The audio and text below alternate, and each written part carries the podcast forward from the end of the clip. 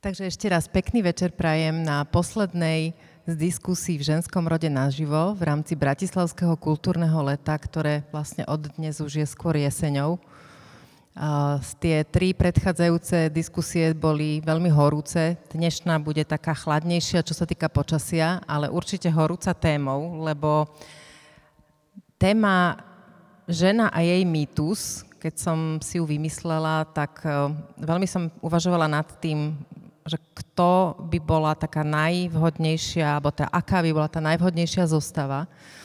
A potom mi napadlo, že to nie je diskusia vhodná pre sociologičky a, alebo iné vedkine.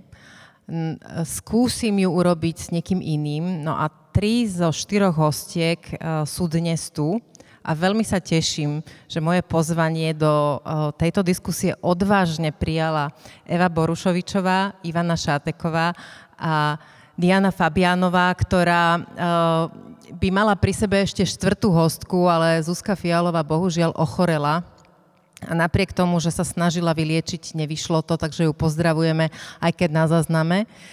No a rada by som teda prešla in media zres eh, k tomu, k tomu, čo si myslím, že je taká základná otázka tejto debaty.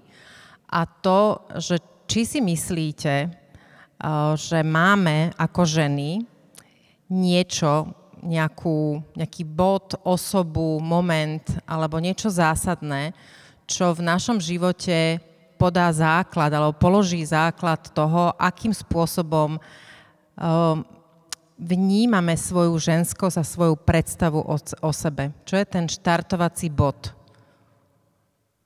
A teraz naozaj diskusia je to, že hoci kto, beriete si slovo ako chcete a reagujete jedna na druhú. Dobrý večer. Tak asi sa mi podarilo zapnúť ten mikrofón. No samozrejme, myslím si, že každý, kto si odpovedal v duchu na tvoju otázku, povedal, alebo mnohé, mnohé povedali, že matka že jednak mama aká je, jednak ako veľmi nás má rada, akým spôsobom nás má rada, aj aká je vzhľadom na rodinné vzťahy, vzhľadom na svoju prácu, na svoju sebarealizáciu, eh, ako, ako sa správa k spoločnosti, ako funguje a ako vníma seba samu. Takže myslím si, že tá mama tam je. A potom už teda buď sa od nej nejakým spôsobom odrážame a už sa ju snažíme napodobňovať, alebo sa teda snažíme nebyť ako mama podľa toho, akým spôsobom e, zafungovala. A niekedy sa tieto obidve, tie, tie naše pnutia niekde stretávajú a v tom prieniku sa pohybujeme. Takže myslím, že mama. Vy by ste súhlasili? Alebo naopak, máte nejaké iný? No, keď riešime ten úplný prvopočiatok, tak určite je to tá mama, s ktorou sa nejakým spôsobom stotožňujeme a ktorá nás ovplyvňuje asi najviac a postupne už čím viac sa do tej spoločnosti dostávame, tak už najväčšia ťažoba prichádza potom zo spoločnosti a ten tlak z okolia a ten, to, čo tá mama tam do nás vkladala, pekne spoločnosť udupe. Ale nie, akože zase aj matky vedia zasiať Zasiať semienka pochybnosti. Semienka pochybnosti. Diana? Uh, hej, myslím, že na začiatku mama, moja je aj tu. Išla som to povedať, že pozor, lebo Diana má mamu tu, tak ona tak opatrne. Ale moja mama našťastie podľa mňa to urobila dobre. Nie, je to necenzurovaná verzia toto. Ale ja si pamätám uh, veľmi, akože to si myslím, že tá mama je tá prvotná, ale čo si pamätám, v svojej hlave boli momenty, keď už som bola v, v tínedžerskom veku, alebo tak, že na rozhraní 11, 12. Uh, veci, ktoré mi povedali, alebo čo sa udiali a ktoré mali, mali nejaký hodnotiaci charakter. A že mi to doteraz zostalo vrité v hlave, že aké je to silné, keď niekto dá nejaký súd. Možno neboli ani tak myslené, možno boli také spontánne. Kľudne poviem príklad, že sa mi páčil veľmi platonicky, som bola zamilovaná do o rok staršieho chalana zo školy. A boli sme spolu na Zlatých pieskoch ako takí kamaráti a on povedal, že a ty na čo máš vrch plaviek, veď ty si celá plocha. A to pre mňa bolo to najhoršie, čo sa mohlo udeť. Doteraz presne viem tú scénu, kde sa to stalo, ako sa na mňa pozrel, všetko, že tak zostalo vygravírované. Takže ono sa to naozaj možno hlúposti, malé drobné veci, ale zostanú s vami celý život. Ale to by sa aj chlapca asi dotklo, keby mu niekto povedal, že a ty čo veď smrdíš, na čo sem vôbec chodíš, alebo tak. Toto som si, mala. To ten ono nám to ne, nepríde, ne, nepríde tá reakcia vždy, Áno, hlavne som, keď sme zasiahnutí. Že v puberte tak to sme strašne krehkí. No. Tak len preto, že je to naozaj dôležité, že vychovať ľudí aj tak, aby si uvedomovali, že čo povedia, tak ja sa snažím môjmu synovi, ktorý tiež je tu, hovoriť, že fakt to slovo má veľmi silnú váhu, hlavne aj v tom mladom veku. Ak by som zostala pri mamách, lebo to je asi niečo, čo by sme mohli trochu rozviesť, o, ako si myslíte, že mama v dobrom formuje svoju dceru a kde je to také veľmi citlivé, kde napríklad možno aj vy samé v tom svojom neskoršom materstve ste si dávali pozor, že toto je asi niečo, čo by som nemusela opakovať. Boli také momenty? Ja mám. Buď odvážna. No, u nás v rodine je také, ako my celkom používame humor ako takú aj barličku na komunikáciu doma a viem, že mama občas tak humorne proste niečo poznamenala na to aj ako vyzeráme.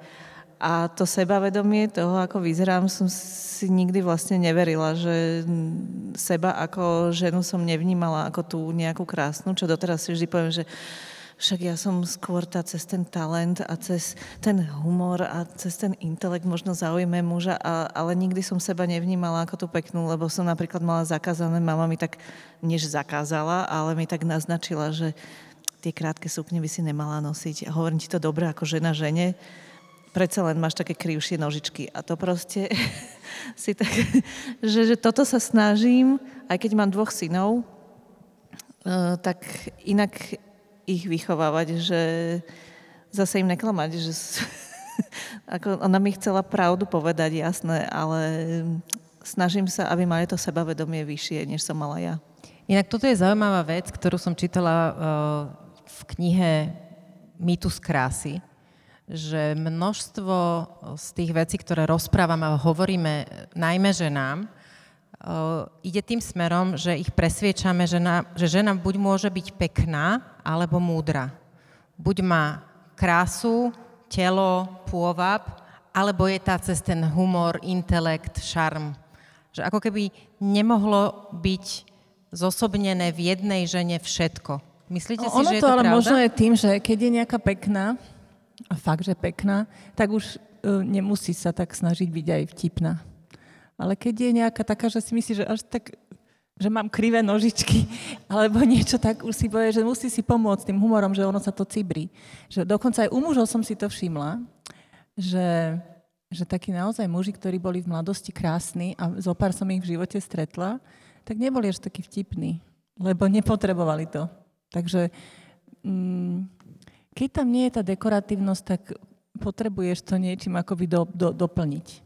No, na druhej strane sú aj krásne ženy, ktoré sú aj múdre a dokonca sú herečky. Nevedia a dokonca... o tom. Ale možno o tom nevedeli, keď boli mm, mladé. Ale že, aj vedia že napríklad, pekné. teraz si v tejto chvíli, ako si to povedala, tak mi vy, v, zmizlo z hlavy meno. Uh, herečka, ktorá vy, vymyslela Wi-Fi. Uh, Áno, áno. No, to je Viete tá, čo hrala, teraz... čo, áno, áno, tá, čo hrala a, v extáze. Uh, Heda, Hedy Lamar. Hedy Lamarová, presne tak. Áno, výborne, máme tu, tu máme to za sebou. Som sa úplne spotila, že ano. si spomeniem, lebo ja učím na filmovej fakulte, takže by som Áno, ale dobre, ja si... obstala si. Prepačte, ja si myslím, že, že je to škoda, že my tak dávame takú, taký dôraz na tú krásu, lebo tie krásne ženy, oni ten intelekt, rozhodne, rozhodne nie je to o tom, že keď je niekto pekný, už má menej tých buniek na rozmýšľanie, len ich nepoužíva. Hej, uh-huh. myslím, že to si aj tak si to myslel, len vlastne my tým ukracujeme tie krásne ženy a mužov o to, že jasné, že keď si majú rozmyslieť, či budú študovať 6 rokov medicínu a budú doktormi a budú odkazaní na veľmi ťažkú náročnú prácu, zle zaplatenú, alebo a sa postavia v plavkách, budú dávať výpovede, áno. v plavkách pred objektív a zarobia ťažké peniaze, tak je jednoduchšie ísť pre ten objektív a, a zvolíme, my sme, ľudia sú pohodlné tvory a keď nie sú nejaké vnútorne silne motivovaní, tak možno si zvolia tú ľahšiu cestu, lebo je to ľahšia, príjemnejšia cesta, lenže krátkodobá, potom no, sa to môže... ti vydrží tá kariéra tej doktorky. No veď áno, len na to nerozmýšľa, tak nerozmýšľajú tí mladí ľudia, vieš, a potom sú sami v pasci, že poznám nádherné modelky, ktoré v 30 majú brutálnu krízu, lebo nevedia, čo so životom, len neboli na, vedelo, že im, vedeli, že im stačí. No a to sme možno znovu naspäť pri tých očakávaniach spoločnosti, že akým očakávaniam spoločnosti čelia dievčatá a ženy, a teraz nebudeme hovoriť o tom, že tie krajšie alebo tie múdrejšie, ale jednoducho, či tam nejaké očakávania ešte aj dnes v 21. storočí sú, a ako by ste ich vy možno aj zo svojej vlastnej skúsenosti pomenovali? Tak skúsim ja, hej. No.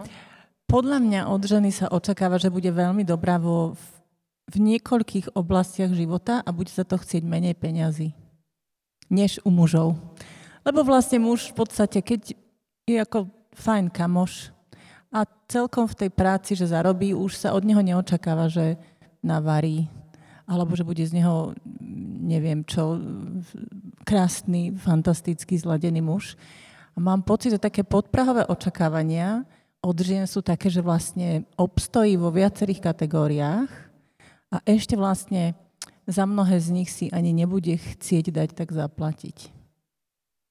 Toto je tak, akože som to tak zhodnotila ako matka aj synov, aj dcery, tak sa tak pozerám, že vychovávame to, snažíme sa, ale tí chlapci možno budú robiť kariéru a to dievčatko bude možno robiť kariéru a ešte tú umývačku nakladať večer. A že to bude ona. Ja toto vnímam. Ja vlastne robím veľa aj s ľuďmi, ktorí sú nezadaní a hľadajú si partnera. A sú jasné rozdiely od očakávania, od toho, aký má byť ten muž a aká žena. Lenže čo sa deje? Teraz tie ženy, ktoré sú cestované, chytré, pekné, e, majú kariéru, majú všetko, emočne majú vysokú inteligenciu, chcú rovnocenného partnera, ale zdá sa, ako by tí muži boli vychovaní práve tak, že sa treba koncentrovať na tú kariéru a zarobiť tie financie a nerozvíjali tak tú komunikačnú, komunikačné zručnosti, emočnú inteligenciu a oni ich nechcú za partnerov, lebo chcú mať teraz, ako keby, ten, teraz ten partner má byť aj ten, ten rovesník aj v tej komunikácii, aj v prežívaní vecí, zdieľaní a na to ako keby nekladli dôraz, lebo si mysleli, že im stačí, alebo boli naučení, že stačí, ak zabezpečia tú rodinu. A je to veľký problém. Si na, naozaj, vnímam to, opakuje sa to neustále a treba proste zmeniť my ako mami, vychovať inak, inak už tých synov, prikladať dôraz na to, že musia byť partnermi aj v tých iných oblastiach, nielen v tej pracovnej e, ženám, lebo ako keby sa to menej od nich očakávalo a tým pádom aj rozvíjalo. Lebo potom je to na škodu ale aj tých mužov, lebo aj tí by mohli prísť k dobrým partnerkám. Keby, áno, áno, jasné, keby, hej, hej. Jasné. Ale zase vidím u mužov, je, je to úplne zreteľné, že oni zase oveľa väčší dôraz skladú na to vizuálno.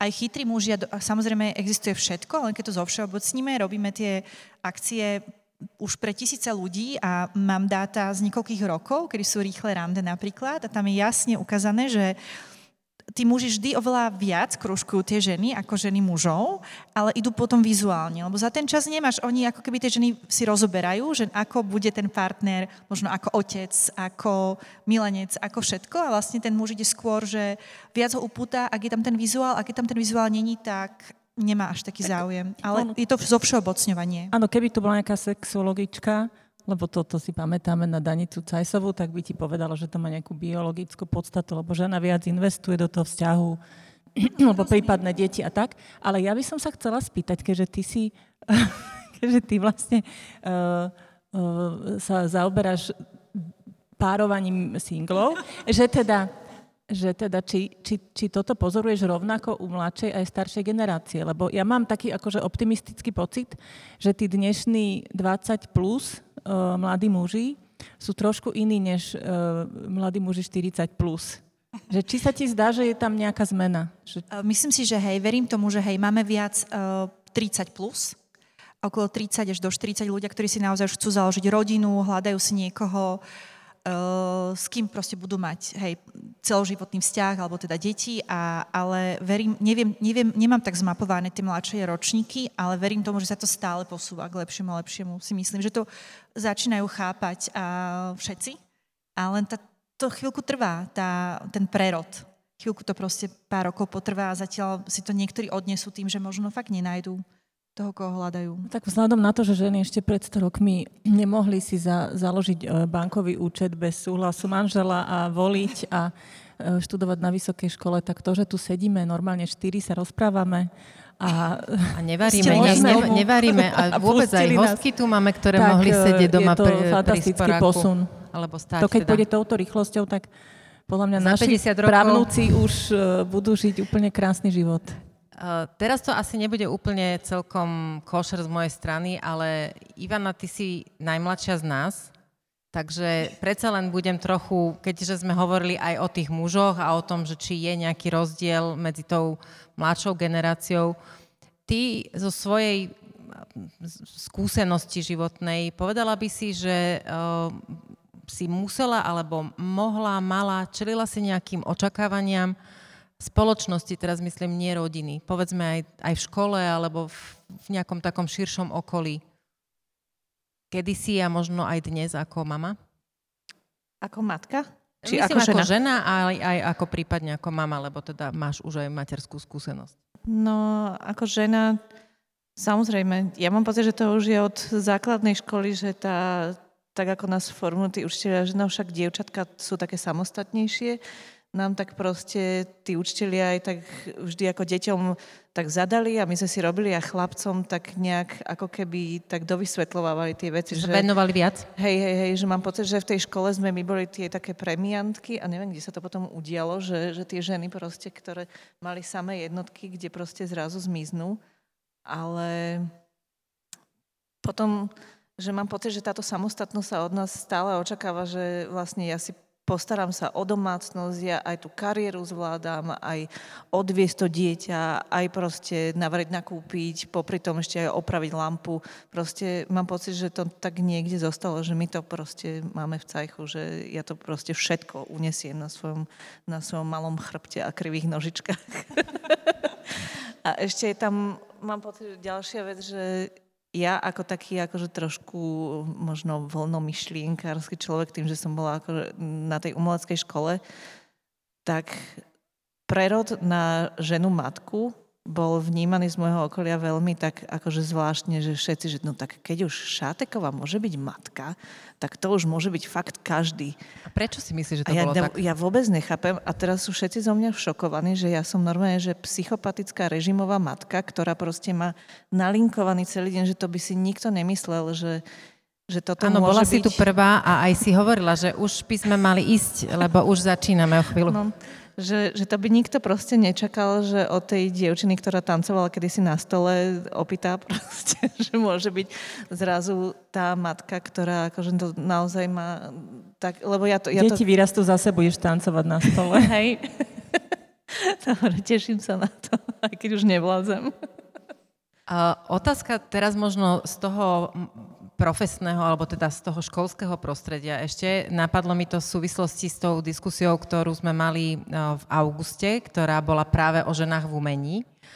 A mňa osobne tam veľmi zarazilo, že ešte aj na vysokej škole, na univerzite, kde už je jasné, že si človek vybral ten svoj odbor, tak ešte aj tam e, ženy čelili istým druhom predsudkov, v, zásade v súvislosti s tým, že čo by mohli alebo mali robiť, kam by sa mali pohnúť. Teda, že ísť na e, vysokú školu výtvarných umení, povedzme na, mali, na maliarstvo, ešte OK, alebo na nejakú grafiku, OK, ale že byť sochárkou, že to ani moc nie. E, Katka Štrebová Bieliková hovorila o tom, že vlastne skončila pri scenografii hlavne preto, lebo, alebo teda kostýmovom výtvarníctve, pardon, preto, lebo um, sa ne, nepredpokladalo, že by mohla byť dobrou uh, scenografkou práve preto, lebo je to namáhavejšia práca, lebo a tak ďalej. s tými, tými stavačmi a robotníkmi. A... Sta, stretli ste sa s niečím takýmto aj vy na vysokej škole, keď ste študovali, že bol nejaký rozdiel medzi tým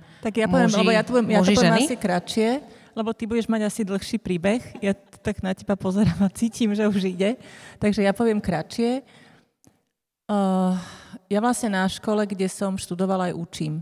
A vidím vidím znovu ten posun, pretože keď som e, sa ja hlásila napríklad na filmovú režiu, tak to bolo v časoch, kedy sa dievčata vôbec neprijímali uh, principiálne na tento odbor, pretože vládlo také všeobecné rozhodnutie, že vlastne toto je niečo, čo nie je vhodné pre ženu, lebo ženy sú hysterky a nemajú správne vnímanie času a neviem čo všetko, nemajú autoritu a tak. Eh, potom mňa teda profesor Párnický zobral, veľmi som mu za to vďačná. A medzičasom je situácia taká, že dnes už v podstate v každom ročníku dievčata sú. A ešte výraznejšie to bolo na kamere, kde vlastne to bolo podobné, že veď kameramanka nemôže byť, lebo je slabúčka, chudučka, nevládze tú kameru uniesť a podobne. A vlastne dnes už kameramanky sú, hoci ten prielom, neviem to úplne presne, ale mám pocit, že prišiel možno pred takými nejakými desiatimi, 15 rokmi. Ale je tam znovu ten, ten pomalý, pomalý posun k, k, k normálnosti, lebo to, čo si povedala, že ťa udivuje, že na vysokej škole je niečo, čo si si myslel, že na vysokej škole nebude, ale v zásade všetko, čo je niekde, je aj niekde inde. A to vlastne, akoby keď sú všeobecne ženy mierne podceňované a mierne menej platené a musia vždy sa viac snažiť, lebo sú ženy, tak to isté aj na vysokej škole, aj v nemocnici, aj proste kde nás napadne. V nejakej Určite, miere. ja, ja v podstate vysvetlím, že prečo ma to udivilo, lebo um, je také prirodzené, že ešte na základnej škole alebo na strednej škole sa očakáva, že tie vedecké, fyzika, chémia, že tie odbory také, ktoré sú tie technickejšie alebo smerujúce viac k vede, prirodzene je, sa očakáva, tí učiteľa veľmi často ešte aj dnes tlačia, že toto je skôr chlapčenská záležitosť. A teda keď je, že Slovenčina, diepis, história, umenia, tak tam môžu ísť tam tie dievčatá. Preto ma fascinuje, že napriek tomu, že to dievča si teda vyberie vy dobrovoľne, ale sú dievčatá, ktoré skončia na tých filozofických a pedagogických fakultách práve preto, lebo e, ich nikto nepodporí v tých iných odboroch, tak ešte aj tam vlastne čeliš tomu, že ani tam si nevždy môžeš vybrať to, čo by si chcela, alebo k čomu tiahneš. O, Možno dnes už nie, ale teda to, čo hovoríš. Ono je to, no, mňa, veľmi sa mi páčila tá kniha Faktomluva alebo Moc faktov od Roslinga, myslím, že ty si ju čítala, alebo Nie, som ale ti viem, nej, si. Uh, kde vlastne je to kniha švedského lekára a všetkého možného, všeličo iné robil. A vychádza tam vlastne len z faktov a rozpráva o, o tom, ako svet sa vlastne uh, hýbe k lepšiemu, ako sa vyvíjame k lepšiemu. A hovorí úplne na začiatku zaujímavú vec, lebo na začiatku testoval, že čo si ľudia myslia o rôznych otázkach, že koľko je ľudí negramotných na svete, alebo koľko zaočkovaných a podobne. A zistil, že vlastne vidíme svet o mnoho horší, než aký je. Uh, dokonca ho vidíme tak tak e, nesprávne a tak pesimistických, dokonca aj ľudia, u ktorých sa predpokladá, že by to mali vidieť správne, lebo treba sú poslancami Európskeho parlamentu alebo podobne, že keď zobral uh, takú tú skupinu testovaciu šimpanzov, ktorí to na základe banánov mali vyklikávať, tak tí šimpanzi boli na tom lepší, alebo vlastne tou pravdepodobnosťou sa dostali k lepším výsledkom. A on teda tvrdil, že veľmi často sú naše názory formované učiteľmi, ktorí nás to učili niektoré veci, keď sme my boli malí. Takže to je, že teraz máme, ja neviem, 40-50. Učili sme sa to pred tými 20 až 40 rokmi, ale učili nás to učiteľia, ktorí sami mali možno 50 vtedy a vychádzali z vedomostí, ktoré tiež nadobudli ako mladí alebo ako deti. Takže my vlastne, náš, naša predstava o svete je zakotvená niekde ďaleko vzadu a neodráža celkom realitu. No a toto vlastne uh, je o tom, čo si sa pýtala, že vlastne niekedy tie predstavy o tom, čo by mali alebo nemali dievčata robiť, odrážajú nejaký stav, ktorý bol funkčný pred 40 rokmi, ale dnes už je to inak. Aj uplatnenie je trošku lepšie. Hoci teda furt je to o tom, že tá vedkynia príde domov a vykladá umývačku. No áno, presne to som chcela povedať, že ono je to, že to, čo si myslíme, alebo že tie veci možno, že sú lepšie, len stále veľmi na to sa tam tie predsudky držia a ja keď som si pozerala pár štatistík a nechcem nimi zahlcovať, ale poviem len jednu, tak ešte uh, je to rok a pol starý globálny prieskum uh, sociálnych noriem, tzv. index rodových sociálnych noriem, ktorý robil rozvojový program OSN A podľa tohto indexu si približne polovica mužov a žien na svete myslí, že muži sú lepšími politickými lídrami a viac ako 40% si myslí, že muži sú lepšími manažérmi podnikov a že muži majú väčšie právo na prácu, keď je pracovných miest málo a dokonca 28% si myslí, že je oprávnené, aby muž bil svoju ženu. A mm, nie je tam, lebo neviem, že či som nečítala pod tento istý prieskum, nie je tam dané do súvislosti, že, že či je proti potratom ten človek, ktorý toto hovorí? Lebo... Mm, možno ďalej, áno, ale akože lebo vlastne asi čím viac si myslíš, áno, áno, to že je... môžeš byť svoju ženu, tým viac si myslíš, dobre, nebudeme to vrátime sa, vrátime sa uh, uh, k tebe, Ivana, aspoň krátko, kvôli tej škole ma to naozaj zaujíma, že či aj na vysokej škole žena umelkyňa, výtvarnička má ten, tú škálu toho, kde sa môže pohybovať podľa niektorých uh, presne danú? No, pevne verím, že to už je inak, že sa tá doba zmenila, odkedy som ja ukončila školu. Ale ja som mala jednu prácu takú na škole, keď som jeden semester bola na grafickom dizajne, že som sa oblepila takými nálepkami, ktorými nás vlastne onálepkovávajú tí naši mužskí kolegovia a profesori. A boli tam napríklad tvrdenia, že však ty si aj tak nájdeš toho princa na bielom koni a nebudeš malovať, na čo ti to je. Potom tam boli tie klasiky. Potom bolo výborné spolužiačka, ktorá študovala na skle, tak mali robiť trofeje ako zadanie, ale tie robili iba muži a ženy robili flakóniky. Takže to bolo že rozdelené. Flakony na parfém, áno? Áno, áno, rozdelili to, že žena proste nemôže vyrobiť predsa trofej, tak vy, dievčatá, vy budete robiť flakóniky. A to má akože, už pobelo, že aj tie zadania tam boli akože rozdielne, lebo flakónik proste. No a, a toto sú také situácie, ktoré tam sú bežné, ale ja si myslím, že už sa to mení, lebo aj to, že my sme so s tromi spolužiačkami vyšli von s témou toho nejakého obťažovania na škole, čo sa nám udialo vlastne s profesorom, ku ktorému sme chodili do ateliéru, tak si myslím, že tú tému dosť verbalizovalo, otvorilo a celé sa to tam prešetruje a mám pocit, že tá téma nastavila mnohým zrkadlo, že ja som rozmýšľala inak, že koľko pedagógov na škole mužských má zážený svoje študentky. A je ich dosť. A je to, mne to prišlo absurdné, že to sú vlastne, že, že to nie je normálne, podľa mňa. A je tam, je tam naozaj veľa pedagógov, ktorí proste majú za partnerky proste svoje študentky bývalé a, a ten vzťah tam vznikol na škole a to je akože normálne tam.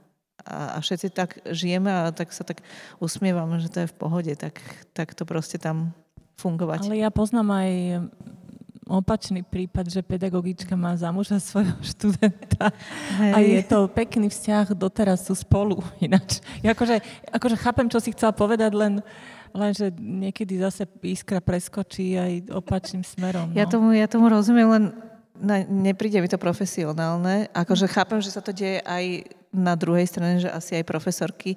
Ja som ten tam prípad na škole nevidela v opačnom garde, ale bolo toho dosť veľa. A máš pocit, že je to nerovný vzťah? Alebo teda, že ten vzťah vznikal v nerovnom prostredí? Že tá žena, študentka to... má jednoducho v tej No je to aj voči ostatným je proste... spolužiakom je to nefér pri hodnotení, že ako si máš myslieť, že je to naozaj vyrovnaný boj, keď niekto tam má partnerku medzi spolužiakmi. To už je neprofesionálne podľa mňa, lebo tam vzniká toto hodnotenie také, nie je to spravodlivé a nie je to fér, takže už táto vec je tam podľa mňa narušená. No ale ako my sme tam mali proste tieto, že teraz sme to rozoberali aj s mojim kamarátom, s ktorým máme ateliér a bol to môj spolužiak a rozoberali sme túto tému.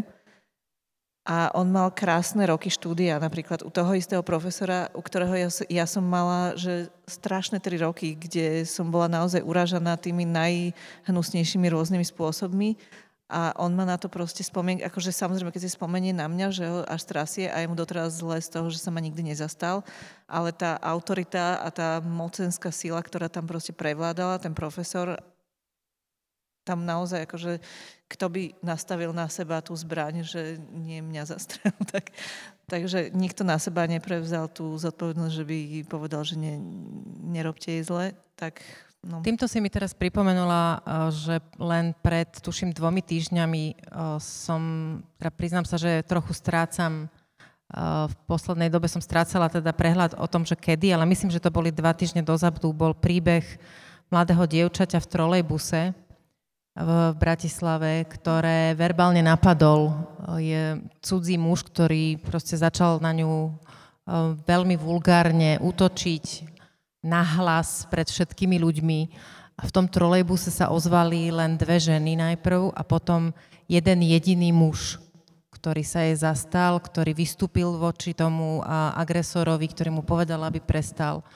A vlastne ostatní to divadlo nechali tak a to mladé dievča, ktoré mohlo mať proste 15 rokov, čiže povedzme 15, možno 16, tak tam zostala v tom, e, v tom šoku e, viac menej osamotená. A je to veľmi asi ťažké, Uh, urobiť to, čo si povedala, že vlastne namieriť tú zbraň toho útočníka na seba, ale aké dôležité je vlastne vedieť sa zastať ženy alebo dievčaťa asi tak, aby si možno ona nepamätala ešte o, o ďalších 20 rokov presnú situáciu, kde bola vtedy, keď sa jej toto dialo, lebo toto je práve jedna z tých situácií, ktorá je asi najzraniteľnejšia Eh, alebo v ktorej je tá, táto dievča alebo žena najzraniteľnejšia.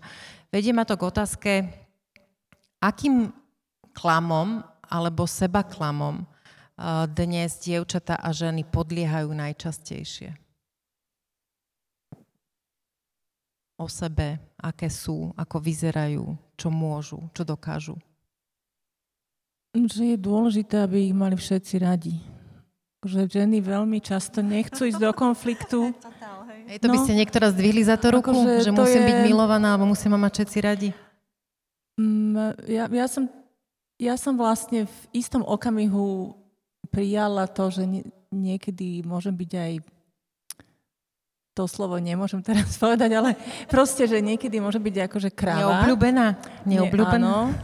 A, a veľmi mi to pomohlo. Lebo, lebo Mm. Lebo, lebo je, to, je to chvíľu, že sa tak človek tak cíti, že no toto neviem, že či by ma moja mama za toto pochválila. Zase sme pri mame. Áno, ale potom vlastne som prišla na to, že keď som niektoré tie situácie som jej potom prerozprávala, že ma aj pochválila a povedala mi, počkaj, po 50 už sa nebudeš bať vôbec ničoho. Takže je to možno, že aj vek z veku, ale je pravda, že veľmi často tie dievčatá a ženy sa snažia nenahnevať, byť e, dobrá, vľudná, lebo máme pocit, že, že sme zodpovedné za to šťastie tých iných ľudí a za ich pocit pohody a komfortu. A ja, to, ja, ja si tiež uvedomujem, že tiež to robím a niekedy potom uh, mi vyletí dekel, ale teda v okamihu, keď si príjmeme, že áno, môžem byť aj kráva. Neobľúbená. tak e, je to veľmi úľavné. Diana? A že nie sme dosť, že nerobíme dosť, že zlyhávame, zlyhanie je také silné slovo, ktoré to veľmi akože rezonuje e, medzi mojimi aj kamarátkami a tak, že, že vlastne nie sme dostatočne dobré mami, e, dostatočne dobre nevyzeráme, dostatočne veľa nerobíme preto, aby bola tá pohoda v tom dome, že stále ako keby Eh, to nebolo dosť, asi to najlepšie to vystihuje. A takisto aj mm, je to veľmi silné, že to telo je stále tam niečo v neporiadku. A aj tí ľudia, čo dávajú tie fotografie na Instagram a zdá sa, že sú to bohyne a vyzerajú skvelo a teda, že asi sa majú radi, keď tak často sa tam dávajú, tak aj u nich je to, keď ideme hlbšie a sa rozprávame, tak vlastne to robia preto, aby na chvíľku aspoň uverili, že to je v poriadku, ale tak si to hlboko v sebe Alebo nemyslia. si tým zarábajú ešte. Lebo my vlastne, my tu tak sedíme a my sa vlastne poznáme aj s niektorými tými úžasnými ženami, ktoré majú tie Instagramové profily a je veľmi úľavné, keď vlastne ráno si pozriem opuchnutá Instagramový profil nádherný mojej rovesničky, ktorá už si bola zacvičiť, hrozne dobre tam vyzerá, urobila zdravé raňajky a už proste všetko už stihla a krásne je to. A potom prídem um, niekam tam ju stretnem, aj taká istá opuchnutá v tom svetri ako ja a hovorí, ale to som v nedelu si urobila dopredu, lebo vlastne ja, ja vlastne to, však ja z toho žijem a tak. A to je strašne úľavné pre mňa, že že to nie je skutočný svet, ktorým by som sa ja mala kváriť, že proste ja som nestihla byť už zacvičená o 7 ráno. No len problém no. je ten, že tí ľudia tomu veria. My veríme fikcii a, a to není veľmi zdravé, lebo tí ľudia sa porovnávajú s tou fikciou. To je príbeh ktorá... o popoluške. To treba brať, že to je príbeh. Aj na tom Instagrame sú to príbehy ako keď sa my fotíme, tak tiež si vlastne urobím ten záber tak, aby nebolo vidno, že túto proste nezložené My sme prádlo. sa fotili vzadu, tiež sme si robili taký, tak sme Áno, sa tam... že sme, aby tam všetko a vlastne, aby mi nebolo nič vidno, čo nemá byť vidno a aby ten bordelík tam nebolo za nami vidieť žiadny. No. Tak ono to je, áno. Asi si fakt to... často uvedomovať mm-hmm. že, a opakovať si to, že je to fikcia, lebo viem, že to ťažko pôsobí na mnohých ľudí a je to škoda, alebo sa trápime kvôli niečomu, čo vlastne neexistuje.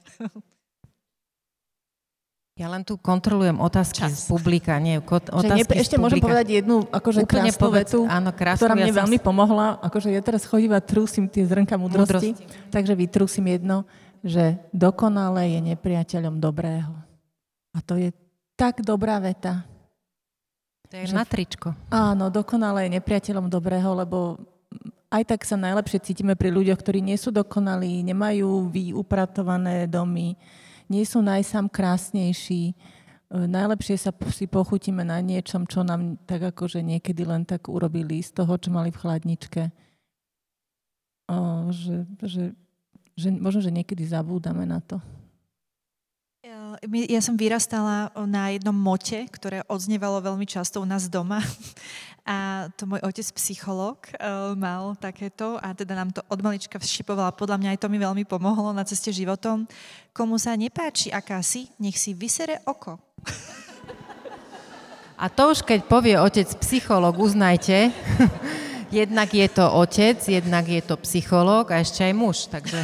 A že takým jemnočkým hlaskom si to povedala, dobre. Hlbokým hlasom, otcovským. To je veľmi pekné. Napriek tomu ešte aj teba vyspovedám, že čo sa tebe zdá, že sú také najväčšie seba klamy, v ktorých ženy žijú? Hmm, že nemôžeme akoby zlyhať. A, a sme strašne na seba prísne presne, pretože musíme budiť ten dojem tej dokonalosti. A ja, ja napríklad sama viem to pomenovať, viem, že však sa môžem na to vykašľať, proste tak spravím to neskôr alebo niečo, ale ja mám také, že môj partner mi jeden deň v týždni venuje, že bude on s deťmi a ja môžem vtedy vidieť, že od rána do noci v ateliéri. A je to hrozné, že mi to akože venuje a asi to za zásluhy alebo nejaké, je to jeden deň v týždni. A ja aj napriek tomu, že viem, že však je to normálne, pracujem, zarábam si, vôbec som nie na nejakej materskej, už normálne platím sociálku, zdravotku, všetko si platím, tak ja mám proste potom dní výčitky. Pocit viny. Mhm. Úplný pocit viny a ja na druhý deň proste aspoň operiem niečo, alebo uvarím veľký obed, alebo tak, lebo ja mám normálne výčitky potom jednom z prostormi, ktorý som celý pracovala. Ale aj tak. Proste bol to môj deň a ja sa cítim úplne vinná. A toto tam podľa mňa nám vtesnali v detstve a ja to mávam. Aj bojujem proti tomu a ja to mávam. A presne toto nám vtesnali, že mali by sme, že vlastne doma by sme mali byť ako, že my vlastne nepracujeme. A vlastne v práci by sme mali byť, že akože nemáme deti. A vždy, kde tam sme, tak si uvedomujem, že a vlastne, a vlastne, aby som mala všetko stihnúť a zvládnuť a ono sa to nedá, lebo to je ako kameň, papier, nožnice, že vždy môžeš ukázať len tú jednu vec. A tie dve ďalšie sa nedajú zároveň, takže buď si matka, alebo máš upratané. Ja, ja nemám upratané. Ani ja. Ja musím povedať, že e, zase sme pri tých mamách, pretože presne toto je to, čo som nad tým rozmýšľala, keď, ako to hovoríte, že aké strašné je, ja tu teda mamu svoju nemám, ale viem, že sa na toto bude pozerať, tak jej chcem povedať, že ju ľúbim, ale presne je ťažké mať tak dokonalú mamu, ktorá všetko stíhala, ten vzor tej mamy, ktorá bola tá, ktorá bola aj láskavá, aj bolo navarené, aj urobila, aj poprala, aj neviem čo. A vlastne na, akokoľvek si môžeme hovoriť, že tá výchova, že, že sa to mení a postupuje, ja so svojím vlastným starnutím zistujem, že sa čím viac e, tým, tým čím ďalej, tým viac vlastne podobám, alebo ako keby snažím podobať na tú moju mamu, ktorá to všetko stíhala. A napriek tomu, že sa snažím byť na seba vľúdna, a niekedy byť, ne, uh, dovolím si byť ako, teda nie úplne, neviem, či mám povedať tú kravu, ale teda, že si to tak dovolím, aj že nemusí to byť všetko dokonale, stále to tam niekde ten hlas hovorí, že mala by si, alebo že čo by si ešte ale to mohla je aj stihnúť. kultúrna vec, lebo napríklad moja mama toto nemala, ona nebola taká tá super dokonalá, teda veľa stíhala všetko, ale nemala pocit, že aj vy stíhajte, aj, aj vždy mi... Mm, ako by tak uznala, že som šikovná, aj proste naozaj... Ale to ja, nehovorila, ja som len ten pani, príklad videla, keď áno, tak že, žila ona. Vieš, ona to je ten Ľudovít či Ivan Štúr. Ona mi nepovie, a... že bože, aký ty máš neporiadok, to mi nepovie, ale, ale ten, ten kultúrny tlak je, ten vlastne, uh, ten asi ide aj od iných žien, lebo ne, nežijeme len v rodine, vplývajú na nás aj tety, babičky, mami kamarátiek, susedky, učiteľky a vzory z, v našom detstve nie z Instagramu, ale z televízora. Možno teraz v tejto chvíli prišla uh, otázka, ktorá súvisí vlastne s týmto, čo hovoríme a otázka je teda, cítite v bežnom živote hnev alebo podobnú emóciu v súvislosti s týmito nejakými, povedzme, že sú to krivdy, alebo nejaké tie tvrdenia, alebo niečo, čo, vás, čo človeka vedie k tomu uh, pocitu nespravodlivosti. A ak áno, tak ako sa s tým vyrovnávate? Ja som podľa mňa permanentne nasrata.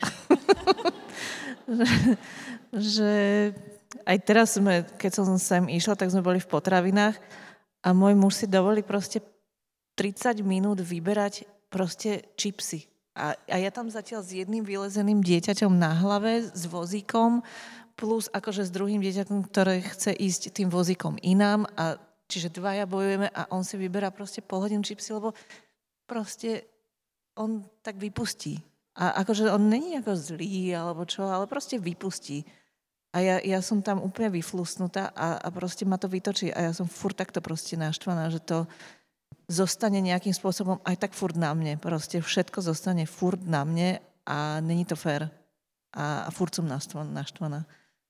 na teba poznám ja furt, že ty si stále usmiatá. Ja keď túto ženu stretnem, ona ešte v živote nebola neusmiatá. Ako môže to byť aj mnou.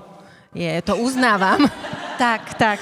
Ja len, ke, len keď teba vidím, tak sa usmievam inak. Á, nie, akože vážne, to akože dobre, ale prosím ťa pekne, že ty máš takéto nejaké pocity? Mám a práve to je to, že keď uh, mne stačí sa v podstate neusmievať a môj uh, muž je v pozore a povie, že ja sa ťa bojím, teraz sa ťa bojím, lebo vidím, že niečo sa deje. V zmysle, že vie to už očítať z tváre, ale možno aj ten úsmev podľa mňa je taký úprimne taký tik, uh, taký nejaký možno ochranný, že nebyť za tú zlú, alebo to by sme museli analyzovať. Ale čo mňa tak napadá, uh, te, takýto náser tým, uh, že si myslím, že to není fér, tak ja mám tiež takú pracovnú skúsenosť, ako vy ste mali na škole, tak mi sa to teraz uh, dialo fakt pár rokov dozadu, dva, jeden, tri, kontinuálne vlastne, keď sa snažím robiť film, ktorý mi už viacerí povedali, že dúfam, že to moja žena, moja, moja žena neuvidí, mi povedali muži a, a zdá sa im asi ohrozujúci v nejakom zmysle, lebo jednajú o ženskej sexualite a majú podľa mňa pocit, si myslia, že to je viac o tej sexualite, ako to v skutočnosti je. Ale tie reakcie sú potom veľmi silné a keďže nemôžu povedať, že ten projekt nechcú, aby uzrel svetlo, si myslím, neviem, tak potom prichádzajú také, že ste príliš ambiciozná na audiovizuálnej komisii pozrite sa na svojho kolegu, robte veci lokálne. A podľa mňa to nemôže povedať dospelej žene. A nemyslím si, že by to povedali mužovi uh, pracovne, že robte lokálne. A doslova aj, že kam sa trepete zase na tie medzinárodné festivaly, tuto robte. Keď som mala, ísť, som mala vybavené natáčanie v zahraničí v Kanade, dohodnuté s Esther Perel, úžasnou svetovou špičkou. Oh, oh. No, tak tam nebola takáto reakcia. Tak mi povedali, že... Možno nevedeli, kto je Ester Perel. Podľa mňa nevedeli asi a povedali mi, že... Oh, ale toto ti prajem, aby sa no, ti nie, to podarilo. nikam, akože, lebo mi neboj povedali... sa, ono sa to vráti. To sú tie dvere, moja mama to hovorí, jedny sa zatvoria, druhé sa otvoria, ono sa to vráti ešte. Nepotrebujete ísť vy do zahraničia, máte oca psychológa, urobte rozhovor v obývačke. Zlatý, Zlatý odborná áno, komisia. A tak toto bolo viacero, že, že áno, mám pocit, že fakt je to rozdiel, alebo mi tiež, čo si nemyslím, že by povedali mužovi, uh, vy ne, nepotrebujete peniaze na vývoj filmu, ide iba o váš čas, energiu a dobrú vôľu. Takže moja práca nemá hodnotu. Ale to ťa musí nahnevať. No toto. jasné. A čo to bol riadny náser. Čo...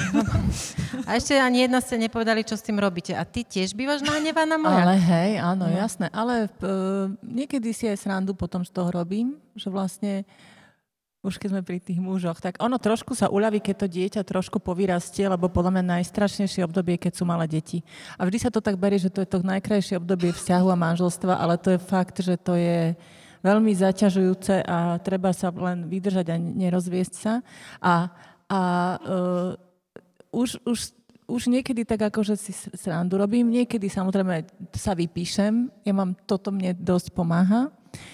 A niekedy teda si srandu robím, lebo napríklad môj manžel, už som povedal, že nebudem ja žehliť, lebo že to už je nad moje síly, takže môj manžel žehlí tých 5 svojich košiel asi trikrát do roka, ale vždy sa pri tom odfotí. Potom ich nosí pol roka. Nie, ale tak akože tak on ich až toľko nepotrebuje, lebo vlastne však sa nie, nie to, ale vždy sa odfotí, pri tom všetci vedia, že žehlil. Áno, aj keď návarí, on dá fotku všetkým. Všetci to by bolo možno, že ženy by sa to... nemali fotiť tedy, keď sú krásne, ale keď niečo robia. Nie, no. Neviem, či by to niekoho zaujímalo. Mali by sme mužov fotiť. Možno, že ten obraz toho žehliaceho muža, keď sa tak ako by viac uh, bude rozširovať, že to bude niečo normálne, tak... Pre, prestanú sa fotiť. Nie, prestanú sa fotiť, začnú viac želiť, lebo je tam taký ten psychologický, neviem, ako sa to presne volá, ale že vlastne snažíme sa byť taký ako ostatní. Mm-hmm, tak vlastne Norbert sa... robí osvetu v žehleniu mužov. O, Aha, dobre, tak pozdravujem. A je to, také, je to také, že by to mohlo aj pritiahnuť uh, ďalších žehličov. Lebo ono je to, ja som čítala, že vlastne to žehlenie je podobne náročná práca ako práca murára. Ale ináč fakt, to som naozaj čítala. Tak vlastne Takže väčšina žien na Slovensku murovať. sú potom uh, murárky. murárky. Nenecháme lebo... predsa ženu murovať. No, niektoré to ženy ukludňuje, keď si vyžehlia, ale podľa mňa tie, ktoré to neukludňuje, tak... Mňa to ja som rozumela, že práca s uránom. Urán. to tiež. Wow.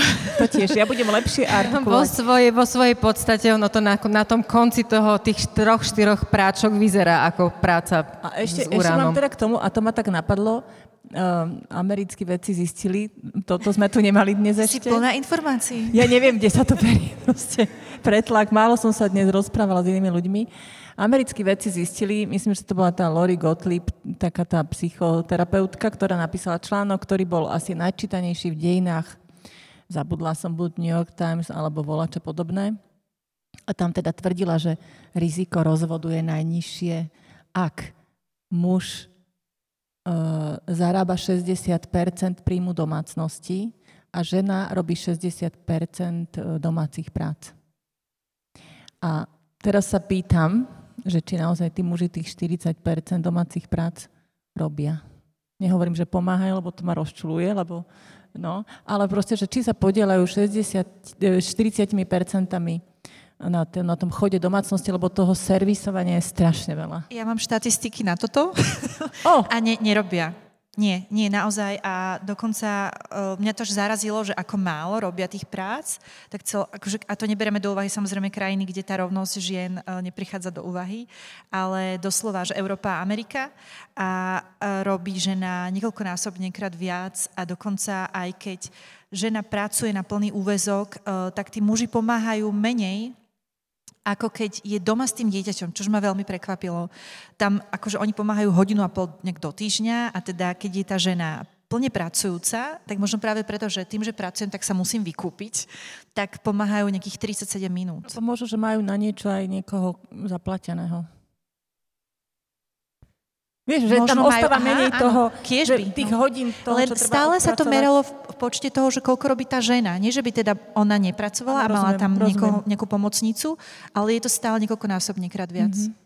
Neviem, z ktorého roku Smutné. bola štatistika, že je to keby... z knižky, inak z tejto knižky, eh, čo si ty citovala, Kriado Perez. Mytus krásy. Alebo s Naomi, áno, lebo Naomi. som to teraz povedať, že uh, ona vlastne hovorila o štatistike, ale ne, neviem, ne, nevšimla som si rok, že keby domáce práce, tie, tie práce, ktoré žena robí doma, boli vlastne vyplatené v, v peniazoch, tak príjem domácnosti by sa zvýšil o 60% Ale väčšina tej práce je jednoducho neplatená, takže e, je to o tom, že ženy pracujú, musia si nájsť ten čas samozrejme aj na svoju prácu, ak sú pracujúce. O to horšie je to asi v prípade mm, žien v umeleckých profesiách, kde i odísť do ateliéru nevždy znamená ako keby automaticky, že tá žena ide pracovať. Ja si len tak doma píšem niekedy. Ty si tiež len tak doma len píšeš. tak doma píšem a akože...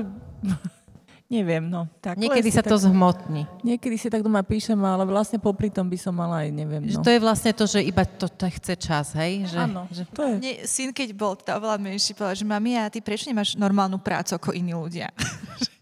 že to, to, tvoja práca není práca doslova, že ty len pozeráš tie filmy, čo ťa bavia chodíš na party. Ja pre tých nezadaných, čo robím tie akcie. takže, ale to bol naozaj 4-ročný alebo 5, takže už myslím chápe. si, že už by mohol vyrásť. Ale tí, tí dospeláci. Je to, to jasné, že keďže ťa sleduje a aj, aj tu, tak e, je, naozaj má tú výchovu už vo, vo, v takom tom vyššom leveli a veľmi sa teším na tie ženy, ktoré budú takýchto mužov, našich synov. Ináč ja som spočítala, eh, my tu máme, čo tu sedíme, ano. my tu máme 9 synov a jednu dceru. Áno. A keďže je tu 9 synov, je tu šanca na a podľa progres. Mňa aj, aj vy, čo tu sedíte vlastne v hľadisku, že, že ste sem prišli, to znamená, že tiež sa o to zaujímate a nad tým rozmýšľate. Môj muž ináč, teda, som ho ohovarala, že akože hli a fotí sa pri tom, tak on napríklad tvrdí, že že dnes každý normálny človek je feminista, bez ohľadu na pohlavie, lebo chce, aby tie, mm, tie podmienky boli spravodlivé. A, takže aj vy, čo tu sedíte, tak určite máte dostatok synov a dcer, ktorá, ktorých budete A budeme vplyvať. to posúvať trošku rýchlejšie tak. ako o tie ďalšie generácie. Ja by som sa chcela vrátiť ešte naspäť k telu, ale keďže sme v téme práce, tak asi bude logickejšie dať tú otázku teraz. Žena, práca a odmeňovanie. Stretli ste sa v tom uh, svojom profesnom, tej svojej profesnej oblasti alebo v tom živote s tým, že ste zistili, že zarábate menej ako muži? Tak no, vieš, my sme tu zvláštna vzorka, lebo my vlastne... Pýtam sa práve sa, preto, my, lebo toto je ťažko, ťažko no, odhadnúť lebo, pre nás ostatných. Lebo, lebo my, nie, my nie sme vlastne... Tak máme nejaké tabulkové platy v škole, ale tam asi to je jedno, ale my vlastne stále znovu a znovu uh, podpisujeme nejaké zmluvy a dohadujeme si nové a nové podmienky pre platové.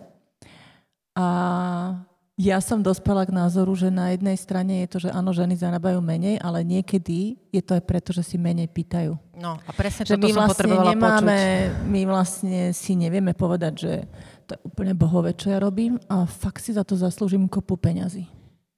Toto, no. toto, toto nám chýba väčšinou. Toto tie muži, mami asi nejako neviem, ne, ale nevedeli nám dať. Ne, neviem, že vlastne mm. možno, že je to tým, že keďže robíme toľko neplatenej práce, tak to, že nám vôbec niekto za niečo iné chce zaplatiť, považujeme za super vec, lebo je, nám dáva viac než nula.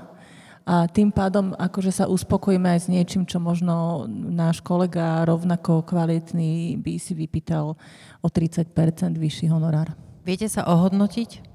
Nie, ja, a ja robím... nie, ne, ne, neviem, fakt, učím sa to. Nehovor nahlas. Je to celoživotné. Boh vie, kto sa pozera, vieš. Ale, Nie, podľa mňa to treba povedať, lebo to je, ja som teraz totiž to videla vynikajúci článok v Timesoch. Ja teda nemám TikTok, takže neviem, že, či to je pravda, ale keď to píšu Timesy, tak už si myslím, že asi áno. Je tam virálne, tam beží aktivita jednej mladej ženy, ktorá začala chodiť po uliciach a začala oslovovať ľudí rôznych profesí s tým, že chce vedieť, koľko zarábajú.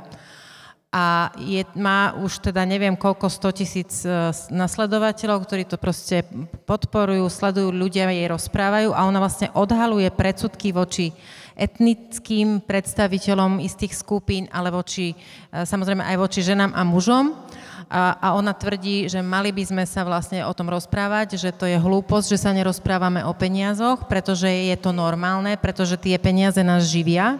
Je to vlastne to, za čo sa potom schovávame, keď hovoríme, že muž živiteľ rodiny a žena je tá, ktorá má zaobstarávať to ostatné. A ak aj žena bude vedieť sa postaviť za seba, za tú svoju hodno, za hodnotu svojej práce, takže to je to, čo by sme sa mali učiť. Teda otázka je, akým spôsobom si myslíte, že by sme mohli pristupovať k tomu seba, tomu vlastnému oceneniu a teraz z toho profesionálneho hľadiska. Dá sa to podľa vás naučiť, alebo čo by k tomu mohlo prispievať? Sa to, ja sa to učím ešte stále, ale vždy sa teším, keď uh, som tá krava, ako sme si povedali, že budeme používať toto slovo a nie to horšie. A že si poviem, že a dosť, nie. Že moja práca, napriek tomu, že si myslia tí páni v tej komisii, že má hodnotu a že si prosím za to zaplatiť. A ja robím veľmi veľa vecí zadarmo a som s tým OK, ale je istý bod, kedy potom už naozaj, že tie deti nedokážu žiť z rosy a, a, a proste levitovať a nemať šaty na sebe, len si budeme šiť z nejakého lanu, že potrebujú peniaze. Som mama Taký dvoch detí. ľan. by si vedela. E, no dobre, ale že že... Vypi- už, už poviem. Napríklad e, ja, som, ja mám pocit, že aj ľudia sú zvyknutí, že sú isté veci, ktoré robíš zadarmo. Hej? Že na charity, na rôzne, vždy ide nejaké ľudské práva, ženské práva, zvieracie práva. A chápeš, že pomáhaš, robíš projekty, spoty, neviem čo. A najmä ženy toto, hej? Lebo to tam pri tých ženách Jasné. sa na to vždy apeluje, že žena je tá, ktorá má cítiť, súcitiť. Áno, len potom už sa komerčné veci mi sa stalo, že uh, ja som si myslela, že zase to je nejaká, že pre ženy podpora, 300 ľudí, 300 žien malo prísť eh, a ja som mala 3 hodiny dávať know-how, hoci ja myslím, zase, ja na to predsa, to ja nemôžem vedieť, ja nemám na to a tak ďalej, hej, že ja nie som dosť dobrá, ale oni to naozaj chcú, tak jasne, ja to dám. A myslela som teda, že to je taká akože podporná akcia, ale potom som zistila, že vyberajú vstupenku 15 eur. A vôbec tam nebol honorár pre mňa, ktorá 3 hodiny to má pripraviť a dávať to svoje know-how. Alebo, a som sa teda povedala, že babi, počujte, ale, a ženy to organizovali, že toto není v poriadku, že však...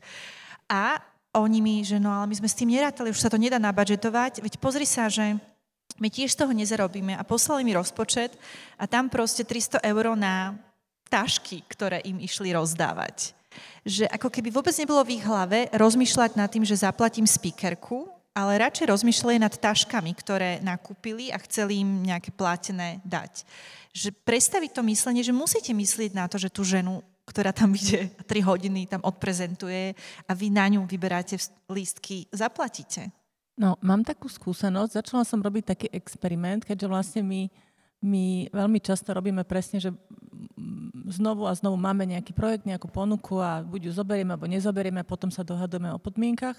Mám taký experiment, že začala som sa, keď uh, dostávam nejakú ponuku, ktorá je úplne teda iná, že sa teda spýtam aj žien, aj mužov, že koľko si mám za to vypýtať.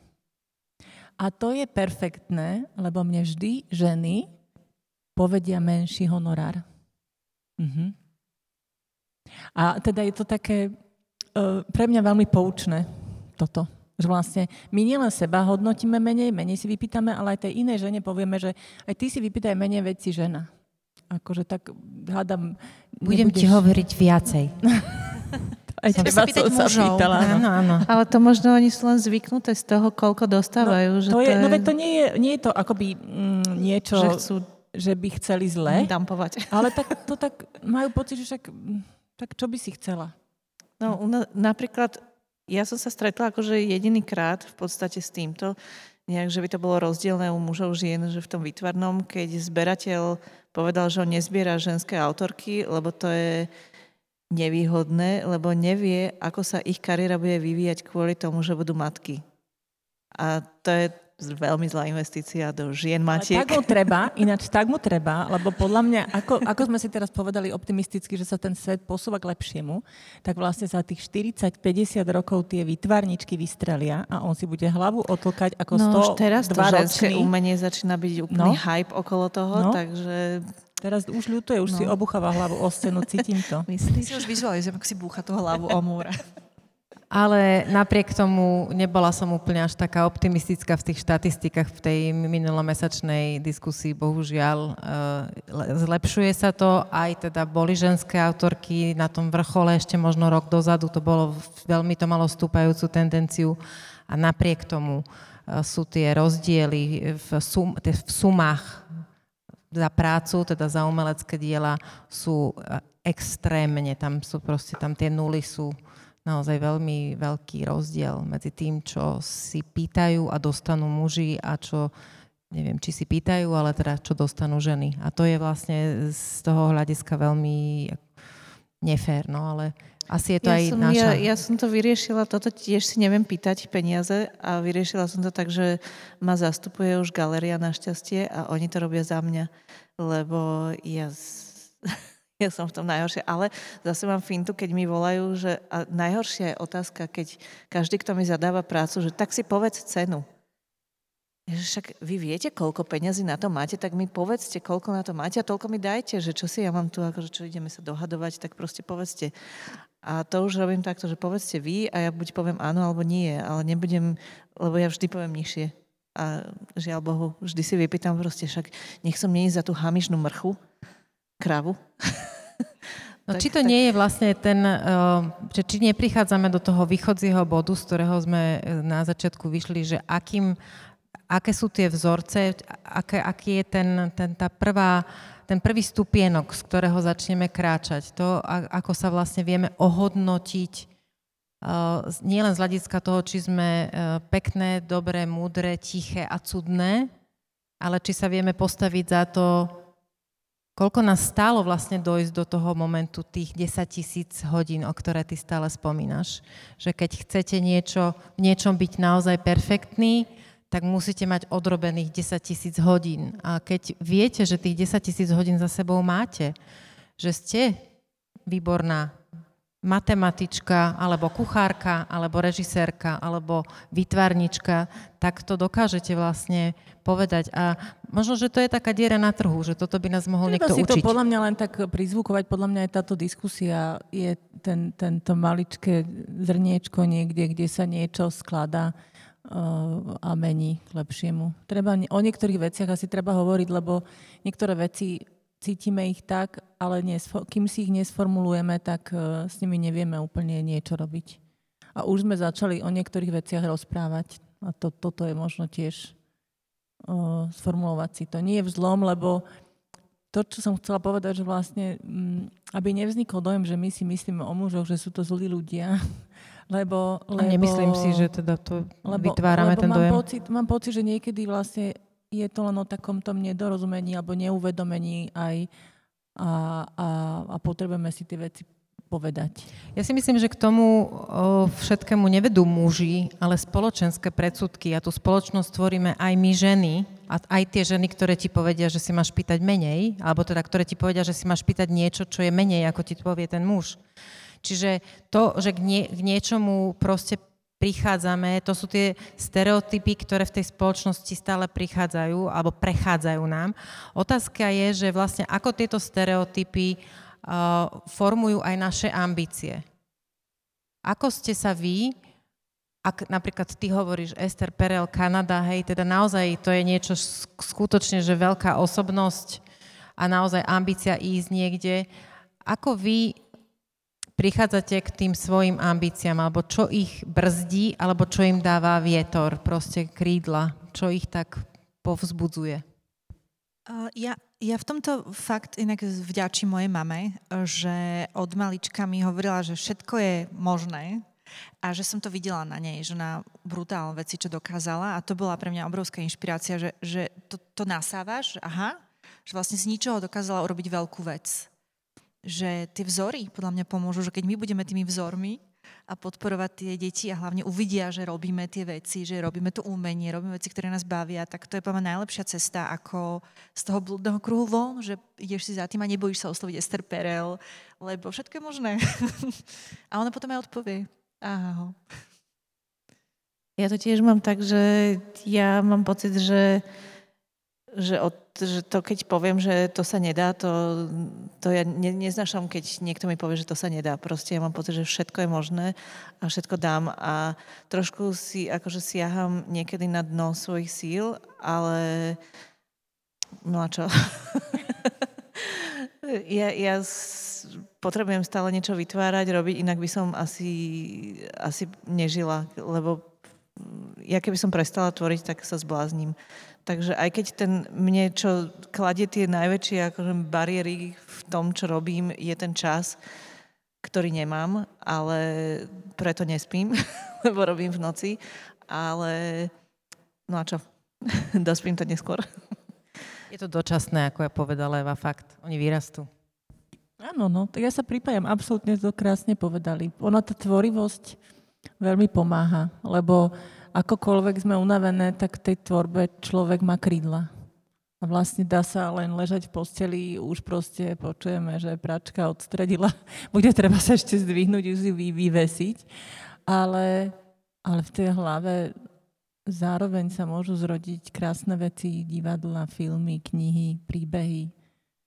To mi pomáha, to ma napríklad pomáha. Vy všetky tri ste v tej svojej tvorbe v mnohom zamerané na ženy alebo nejakým spôsobom tie ženy vo vašej tvorbe, v tom, o čom píšete, ty píšeš pre Smečko tú stranu, ktorá je pre mňa plezírom ju čítať. Máš články v Madame Eva, Ivanine obrazy, to je, a, a teda tá posledná výstava, tá vyšívaná, to naozaj, to, ako, mne to aj ťažko komentovať, a možno by som mala prezradiť, že spolu niečo tvoríme a to bude ešte len paráda.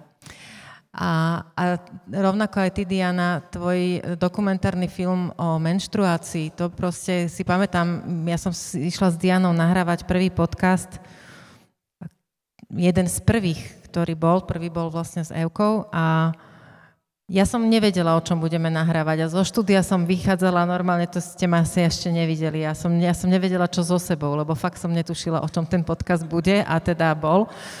No ale to chcem povedať, že zaujíma ma, čím vás ženy inšpirujú, alebo čím vás inšpiruje niečo iné, že skončíte pri tvorbe, ktorá sa týka žien, alebo ktorá je o ženách, o ich príbehoch, o tom, čo sa ich dotýka.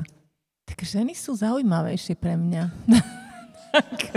lebo, lebo presne vlastne preto, čo sme teraz hovorili, hovorili je, tam, je tam toho viac vtesnané do toho jedného človeka, do toho jedného osudu je toho viac napchaté a zároveň ženy sa zaujímajú o iných ľudí viac. Ako je tam tá, tých nitiek, tých vzťahov je na, ponaťahovaných viac a muži sú tiež zaujímaví, lebo patria aj do tých ženských príbehov, ale ale ženy sú aj zdielnejšie, aj, aj, aj je, je... Mňa vlastne vždy zaujímali ženy. Ja som vyrastla v rodine, kde bola ten kult tých... Uh, babička je z dvoch dcer, prababička mala so sestrami e, bývala, moja mama má sestru, všetci a my sme vlastne sa stretávali v tých kuchyniach, sa to tam riešilo pri tých uh, zaváraniach a ja som tam pod stolom počúvala. Takže tie ženy, sú často aj nositeľkami aj tej histórie rodinnej, aj histórie ako takej, aj skrytej histórie, takej tej, ktorá nebýva v učebniciach, ale vlastne je hýbateľkou mnohých vecí, e, ktoré, ktoré sú nakoniec historickými udalosťami, ale vzadu, vzadu sa diali udalosti, ktoré podmienovali tie, ktoré boli vpredu. No, som žena, tak to robím, rozmýšľam ako žena a robím umenie o... Vlastne to, je, to sú moje osobné malé mikropríbehy, ktoré tam rozprávam, alebo príbehy žien okolo mňa, ale neviem rozmýšľať ako muž, preto nebudem robiť mužské témy. A... Ale ťažké témy si vyberáš. Ja mám pocit, že ja vždy som mala taký ten, že som niekde, keď sa diala ako nejaká neprávosť v škole, tak som e, vždy vykrikla, aj keď som inak introvertný človek a skôr akože som ticho, tak som vykrikla, že to tak nemá byť. Tak ja mám pocit, že aj tieto obrázky, ktoré robím, že sú, ako by som hovorila za niektoré ženy, ktoré možno nevedia sa pobiť a nevedia proste povedať nahlas, že toto ma bolí, toto nechcem, aby mi robili, toto sa mi nepáči, tak ja tie veci mám pocit, že za ne niekedy rozprávam, vyšívam, malujem a, a tak, aby to niekto za ne povedal. To si pekne povedala. Inak to vám naozaj všetkým odporúčam, ktorí to nepoznáte, aby ste si pozreli Ivaninu tvorbu. Ja v podstate súzniem toto, čo tu odznelo a mňa fascinujú tiež viac ženy. Príde mi to také neprebádané územie, že je v nás veľa ešte zákutí a vecí, o ktorých sa nerozpráva, ktoré tam sú a sú hodné spoznania. Je to obrovská škoda, že o tom nevedia aj tí muži. Ja dúfam teda, že aj tie filmy uvidia aj tí muži, aby pochopili hĺbšie, a je super, že sem prišli, so pár ich tu je, lebo naozaj po mňa e, veľmi užitočné ísť na debatu o ženách, ktorú, kde rozprávajú ženy pre tých mužov, lebo tak sa o nich najviac dozvedia a pochopia. Takže mňa to tiež fascinuje viac tá žena aj tým, že som sama a že sama som riešila veci, že som nerozumela, prečo sa niektoré veci dejú a teda ako s tým naložiť a č- ako sa dá inak žiť až čo sa dá dosiahnuť, alebo ako keby aj v tom nejakom vnútornom pokoji alebo v tej, akože to hľadanie samej seba a pochopenie ďalších žien. A ja mám pocit, že tá tvorba, neviem ako je to u vás, ale keď je zameraná na tie ženy, že aj tie ženy už vnímam inak. Že aj tým filmom mne sa zmenil pohľad na, na ľudí vôbec, ale na ženy oveľa viac. Že zrazu som ich vnímala proste tak e, hlbšie, aj sa mi zdali veľa krajšie, tak inak krásne že pamäť, strašne fajn, keď sa tie ženy venujú ženám, lebo je to aj akceptácia seba, samej, ale aj tých ostatných žien. V mojich diskusiách aj v podcastoch veľmi často sa pýtam, alebo hovoríme uh, o tom, sa to volá tak, že sieťovanie žien, hej, že či sú ženy vľúdne na seba, či sa vedia podporiť, či si vedia pomáhať. Myslíte si, že sa to že ten, teda taká nejaká tendencia, že ženy si závidia alebo neprajú, že sa to zmenšuje a že sa ženy naozaj podporujú, že je ten, tá vľúdnosť medzi ženami je väčšia? To je asi rôzne.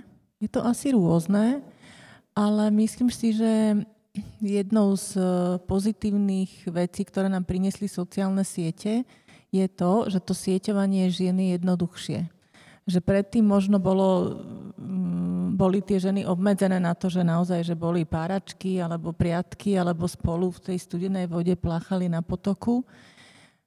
A, a síce vlastne potom neskôr boli rôzne krúžky a spolky a podobne, ale, ale to som chcela povedať, že umožnili nám sociálne siete možno niekedy sa tak uh, spoznať alebo zosieťovať uh, ženy, ktoré máme nejaké podobné názory alebo zameranie a ja to veľmi, veľmi sa mi to páči, veľmi to propagujem, aj treba z book kluby alebo podobné záležitosti, kde sa na pravidelnej báze stretávajú ľudia podobného zamerania, teda chcela som povedať aj ženy, ale tak v book kluboch sú aj muži, hoci ich je menej, pretože muži napríklad toto majú. A preto im to veľmi pomáha. Oni vlastne chodia, neviem, raz za týždeň chodia na basketbal alebo vždy vo štvrtok na mariáš a podobné záležitosti. Oni to majú, tento, toto stretávanie a tie svoje siete. A my tým, že Uh, proste my sme obyčajne tie, ktoré o pol štvrté musíme vyzdvihnúť to dieťa zo škôlky. Akože nechcem stále z nás robiť chudery, ale väčšinou je to tak, že uh, máme tam to obmedzenie, tak uh, musíme o to viac dbať, aby sme o, neprišli o toto stretávanie so ženami. A je to veľmi niekedy, keď si hovorila, že čo robíme s tým hnevom, tak, e, tak je veľmi príjemné niekedy spočinúť len v ženskej spoločnosti, lebo tam niektoré veci si nemusíme zložito vysvetľovať. Môj, môj pracovný kolektív je väč, väčšinovo mužský, Doma teda mám dvoch synov a muža a teda jednu dceru a hrozne dobre mi padne, keď sa stretnem so, žen, so ženskou skupinkou a môžem sa s nimi rozprávať. Je to veľmi príjemné, takže ja teda odporúčam book kluby, alebo teda ako my napríklad máme aj ten výmenný večierok, že sa vlastne, ja neviem, raz, dvakrát do roka stretneme asi Vymieňame veci. Vymieňame si oblečenie, inak to je veľmi dobrá vec a ešte k tomu je to strašne aj, a aj, názory. aj názory, aj koláče niekedy, ale je to veľmi taká, že viacero much tou jednou ranou, lebo aj životné prostredie, aj vlastné skrine a, a aj to priateľstvo, alebo tá, ten, ten súzvuk tam je. Máte k tomuto niečo ešte? Ja, ja mám jednu veľmi pozitívnu skúsenosť ženskej solidarity že práve keď e, ten projekt, e, tým, že je taký proženský, bol teda tými mužmi odmietaný, tak som dostala telefón od jednej ženy, ktoré nie sme kamky, lebo ja, mne je strašne sympatická, len presne to je život, že nemáš ako sa stretnúť a nadviazať nejaké hlbšie priateľstvo, ale vieš, že ten človek je tvoja krvná skupina. A táto žena mi zavolala a povedala, Dia, poznám tento príbeh, viem, čo sa deje, ja si myslím, že je dôležité, aby ten film vznikol, koľko potrebuješ. A ja som povedala sumu a ona mi ju poslala na účet. Bez... My, my te, ja by som tejto chvíli... Byť takáto kamka, aby som to mohla urobiť. Áno, preto... my ju srdečne pozdravujeme a prajeme jej, aby to veľmi, veľmi veľakrát jej prišlo naspäť, no, toto dobro. A toto je presne to, že prečo je dôležité, aby ženy boli pri peniazoch, aby mali tie vedúce postavenia, aby mohli pomáhať iným ženám, aby sa tam dostali ženy, ktoré nevnímajú iné ženy ako konkurenciu, ale chápu, že je dôležité, aby sme sa navzájom podporovali, lebo ona sa ma ani raz nespýtala, ako to chcem robiť, alebo ako to má vyzerať ona povedala, ja chcem, je to proste, chcela, aby ten projekt vznikol, lebo vie, že je treba diverzitu, že proste to umenie má byť rôznorodé a nechce, aby bolo také, ako ona chce, nekladne žiadne podmienky, čo je dosť unikát, ale necháva práve tú slobodu, takže to je úplne neuveriteľný prístup. A kiež by bolo takýchto žien viac, aby sme si navzájom takto pomáhali. A to je presne ten moment, že už som myslela, že už to asi nechám tak, že to nemá zmysel, že nemôžem to robiť stále zadarmo. A to bol v tom pravom momente, prišiel tento ako keby Eh, to povzbudenie, že mi pomohlo sa nakopnúť a už aj to zodpovednosť, že keď niekto ti pošle peniaze, tak musíš to predsa doručiť, že ťa to proste Takže rozhýbe. ideš za Ester Perel? Nie. A slovenská žena, veľmi úspešná. Ja by som veľmi rada hovorila aj menule, ja neviem, že či, aby som si nevolal každý. Nie, nehovor, lebo budujú. Nechaj, nechajme ju v tajnosti, ale budeme na ňu všetci pozitívne myslieť. Ale teda áno, ženy viac do vedúcich funkcií a pomáhať iným ženám, je to super. Akože zase mám aj pocit, že ženy vedia ale si aj navzájom drsne ubližiť, že zase keď tie sociálne siete si niekedy pozerám tie komentáre, tak najdrsnejšie napíšu ženy. že aj tie hejty, keď mi za výstavu chodili, tak tie najhnusnejšie napísala žena, lebo presne vedela, na aké miesto bolestivé má udrieť a to boli presne veci, že mi napísala, nech mi zomrie dieťa alebo tak. Takže, čiže to sú, to mi žiaden muž išiel presne po povrchu, povedal mi tie najškrečšie pejoratívne proste slova, aké na ženské orgány existujú, a, ale žena išla proste po tom bolestivom.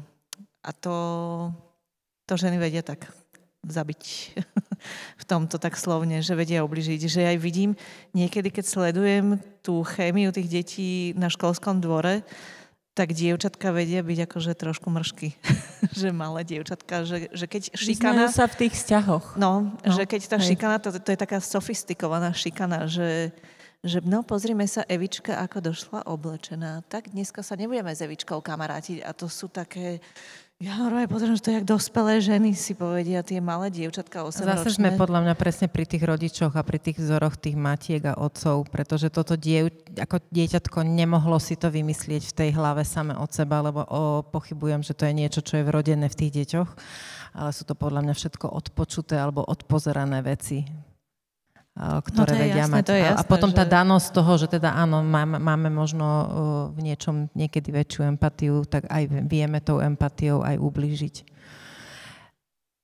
Záverečné dve otázky. Musím ich podať, ako dať obe, lebo uh, nejako sme sa nedotkli, alebo veľmi málo sme sa dotkli uh, mýtu ženskej krásy v zmysle tela. A rada by som končila pozitívne, tak by som chcela uh, od vás, aby ste mi povedali, čo na sebe máte z fyzického tela najradšej. A veľmi by som si priala, aby všetci tí, ktorí ste tu, pre, prevažná väčšina je, je žien, aby ste si v duchu naozaj úprimne, otvorene, je to v duchu, nemusíte to hovoriť na hlas, ale aby ste si v duchu pomenovali jednu vec na sebe, na svojom tele, ktorú máte radi. Tie tri to musia povedať nahlas. Ja ruky. Ja oči. Môžeme aj viac vecí povedať? Tiež som mala viac. Je ďalej, je ďalej. Je, Diana je proste, ona je, je naozaj v tomto, je si vyvinutejšia v tomto. Ja mám, že oči, vlasy, nohy. Výborne. A posledná otázka, ja to nebudem komentovať, to som povedala len tak, ako aby sme, si to, aby sme to vyslali do vesmíru. A posledná otázka, čo vám pomohlo nabrať tú odvahu vo svojom vlastnom živote, aby ste žili slobodnejšie, aby ste sa nenechali stláčať alebo zatlačať očakávaniami ostatných, nejakými predsudkami, alebo proste čo bol ten moment, alebo čo bola nejaká záležitosť, nejaké slovo, alebo ten citát, alebo nejaký človek, stretnutie, čokoľvek, nejaký moment, ktorý vám dal tú mocnú silu, nejaké kúzlo, ktoré proste vám povedalo Diana, Ivana, Eva, môžeš to odteraz žiť trochu slobodnejšie a nemusíš sa riadiť očakávaniami ostatných. Ja som ti to už raz hovorila a vtedy si mi povedala, že to nehovorila, lebo je to zraňujúce pre iných ľudí. Ale ja naozaj, ja vlastne nemám taký okamih, lebo ja som si v podstate tak vnútorne verila vždy. A rozmýšľala som nad tým, že prečo a ja som na, tom prišla, na to prišla, že vlastne fakt to bola... Ja som zažila útle detstvo, keďže môj otec bol vtedy na vojenčine s tromi ženami, teda moja mama, ktorej som bola prvá dcera vytúžená, moja babička, ktorej som bola prvá vnúčka vytúžená a moja prababička, ktorej som bola prvá pravnúčka vytúžená. A ja som vlastne tých prvých pár mesiacov bola obklopená absolútne zbožňujúcou láskou. A, a, a toto je niečo podľa mňa, čo tie malé deti treba asi aj rozmaznávať, lebo to je niečo, z čoho ja čerpám dodnes takú nejakú, lebo človek o sebe pochybuje, aj, aj sa spochybňuje, aj niekedy zbiera odvahu, ale takéto niečo úplne hlboko, taká tá úplne najhlbšia výstuž, tak mám pocit, že tá, tá mi tam bola daná e, v detstve, útlom. Takže láska, som chcela povedať. Láska. No mne to trošku trvalo. A ja som mala obdobie presne na tej vysokej škole, že aj nevyšiel mi prvý taký vážny vzťah, kde som bola fatálne zalúbená, plus som vlastne schytávala rány od toho profesora, ktorý mi hovoril, že som netalentovaná mala by som robiť v Tesku, neviem čo. A, a vlastne všetky tieto veci sa nejakým spôsobom na mne podpísali a zostala som taká zlomená. A vtedy kamoška na tých našich kamošských dievčenských debatkách mi povedala, že choď, pôjdeš k takej terapeutke. A ja som išla a to vôbec nebola terapeutka. Podľa mňa bola to pani s nejakým kývadlom. A ja som sa tam s môjim akože nastavením Špecifická životným... terapeutka. No, Akože potom som si ani čítala, že normálne vyštudovala psychológiu, ale neviem, na čo tam bolo to kývadlo a rozprávala. Asi najlepšie fungovalo. Bolo to ináč. Bolo to hrozne zvláštne a na začiatku hneď na mňa pozrela, že Ivana, ja vidím, že sa smejete a ja som sa prisám, ja som sa bála smiať. Ja som sa nesmiala a ona, ja vidím, že si z toho robíte srandu. Ja, že ja nerobím si srandu. A ona ma postupne s tým kývadielkom tak začala rozkladať až ma tam úplne rozložila s celou mojou iróniou a sarkazmom ma proste rozložila a povedala mi, že viete, čo je jediný váš problém, že vy sa nemáte radi. A ja som sa vtedy rozplakala a ja som zistila, že Ježiši, že fakt, že oni ma proste, tí muži okolo mňa ma proste zlomili a ja som zrazu zistila, že že ja sa nemám rada, ona, že, a teraz to povedzte nahlas, mám sa rada, že... A nakoniec som to zo seba vysúkala a ja som sa odtedy začala mať rada a bolo to strašne oslobodzujúce a bolo to super. Takže všetkým to proste hovorím, že ja viem, že to ezoterické a kývadielkovské, ale proste... Kývadlo to... do každej domácnosti. Áno, nemáme kývadielko, ale to by mám mal byť rada, odkaz, ktorý vám tu dneska ale, povieme, že majte ale... sa rádi. Už to ale nemôžeš to napísať, ale vieš, lebo už to tu odznelo. Už to nemôžeš napísať. Uh, ja, podľa mňa mne pomohla veľmi že to, že sme nikdy nepočuli doma s bratom, že čo povedia susedia, čo vnímam, že veľa ľudí okolo mňa má, že uh, je pre nich dôležité, čo si povedia tí iní a že to aj doma počuje, čo, povedí, čo povie rodina, čo povedia susedia, tak toto u nás nebolo. Bolo tam namiesto toho, to, nech si vyserú oko. A to je strašne oslobodzujúce. Podľa mňa to, to by malo byť moto každého. a Plus, ehm, keď som po škole išla do Španielska, tam zrazu bol taký iný svet. Úplne sa mi tak otvorili oči, iný pohľad na život, na... Eh, to Bratislava naozaj je v niečom malo mesto. Že zrazu tam boli inak sa tie vzorce správania aj medzi ženami, to bolo iné. Možno som sa iba dostala do správnych kruhov ženských, ale veľmi ma tak prijali a celé sa to tak uh, zjemnilo a tak, e, taká tá solidarita zrazu tam bola. Aj som začala študovať dokumentaristiku a mala som úžasného profesora, ktorý ani som si neuvedomila vtedy, až späť nevnímam, že ako mi vlastne pomohol a otvoril oči a celé to pochopenie cez to dokumentaristiku, cez to pochopenie iných ľudí som pochopila aj seba. Aj cez to, že sa nedá súdiť, lebo nikdy nevieš, čím si ten človek prešiel, že to, keď to tak internalizuješ tak to inak začneš chápať, tak to cítiť, tak to je veľmi oslobodzujúce. Takže A tiež som išla cestovať vďaka tomu, že moji rodičia mi stále hovorili, že my sme nemohli cestovať, choď, ty choď. Tak ja od 17 rokov som chodila, kedy sa dalo von, eh, bez peňazí, hociak, eh, stopom, hociak, ale to podľa mňa ten, taký ten rozlet a to, ten iný svet podľa mňa mi dosť veľmi pomohol v pohľade na veľa vecí. Ďakujem vám veľmi pekne, dievčatá, za tú vyše hodinu, čo sme tu dnes strávili. Veľmi si to vážim, že ste prijali pozvanie na záver tejto diskusie. Ja by som chcela povedať, že takto pred rokom, a ja som na to prišla iba vďaka sociálnej sieti, ktorá mi to pripomenula, lebo som inak na to zabudla. Takto pred rokom som krstila svoju knihu, v ktorej je aj rozhovor s Evou, aj rozhovor s Dianou. A keďže teda dnes má jeden rok, tak si dovolím povedať, že ak ju nemáte ešte, tak eh, je aj k dispozícii ešte aj v knihkupectvách. Volá sa v ženskom rode. Ehm, je nazvaná podľa môjho podcastu a podľa týchto diskusí naživo, ktoré občas robím, a toto bola posledná diskusia, e, chcela by som veľmi pekne poďakovať e, Bratislavskému kultúrnemu a informačnému stredisku za to, že ma oslovili. E, veľmi by som chcela poďakovať všetkým v backstage. Dneska to bolo absolútne bezchybné Dneska nám išli mikrofóny, všetko bolo v poriadku, ale všetky štyri debaty boli s vami super. Ďakujem veľmi pekne za tú podporu, ktorej sa mi dostalo.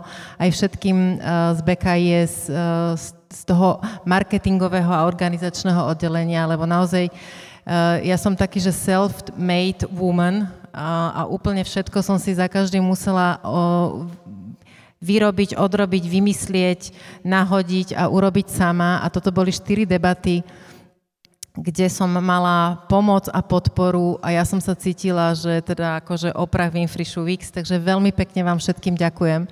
A v neposlednom rade veľmi pekne ďakujem vám všetkým, ktorí ste fyzicky prišli.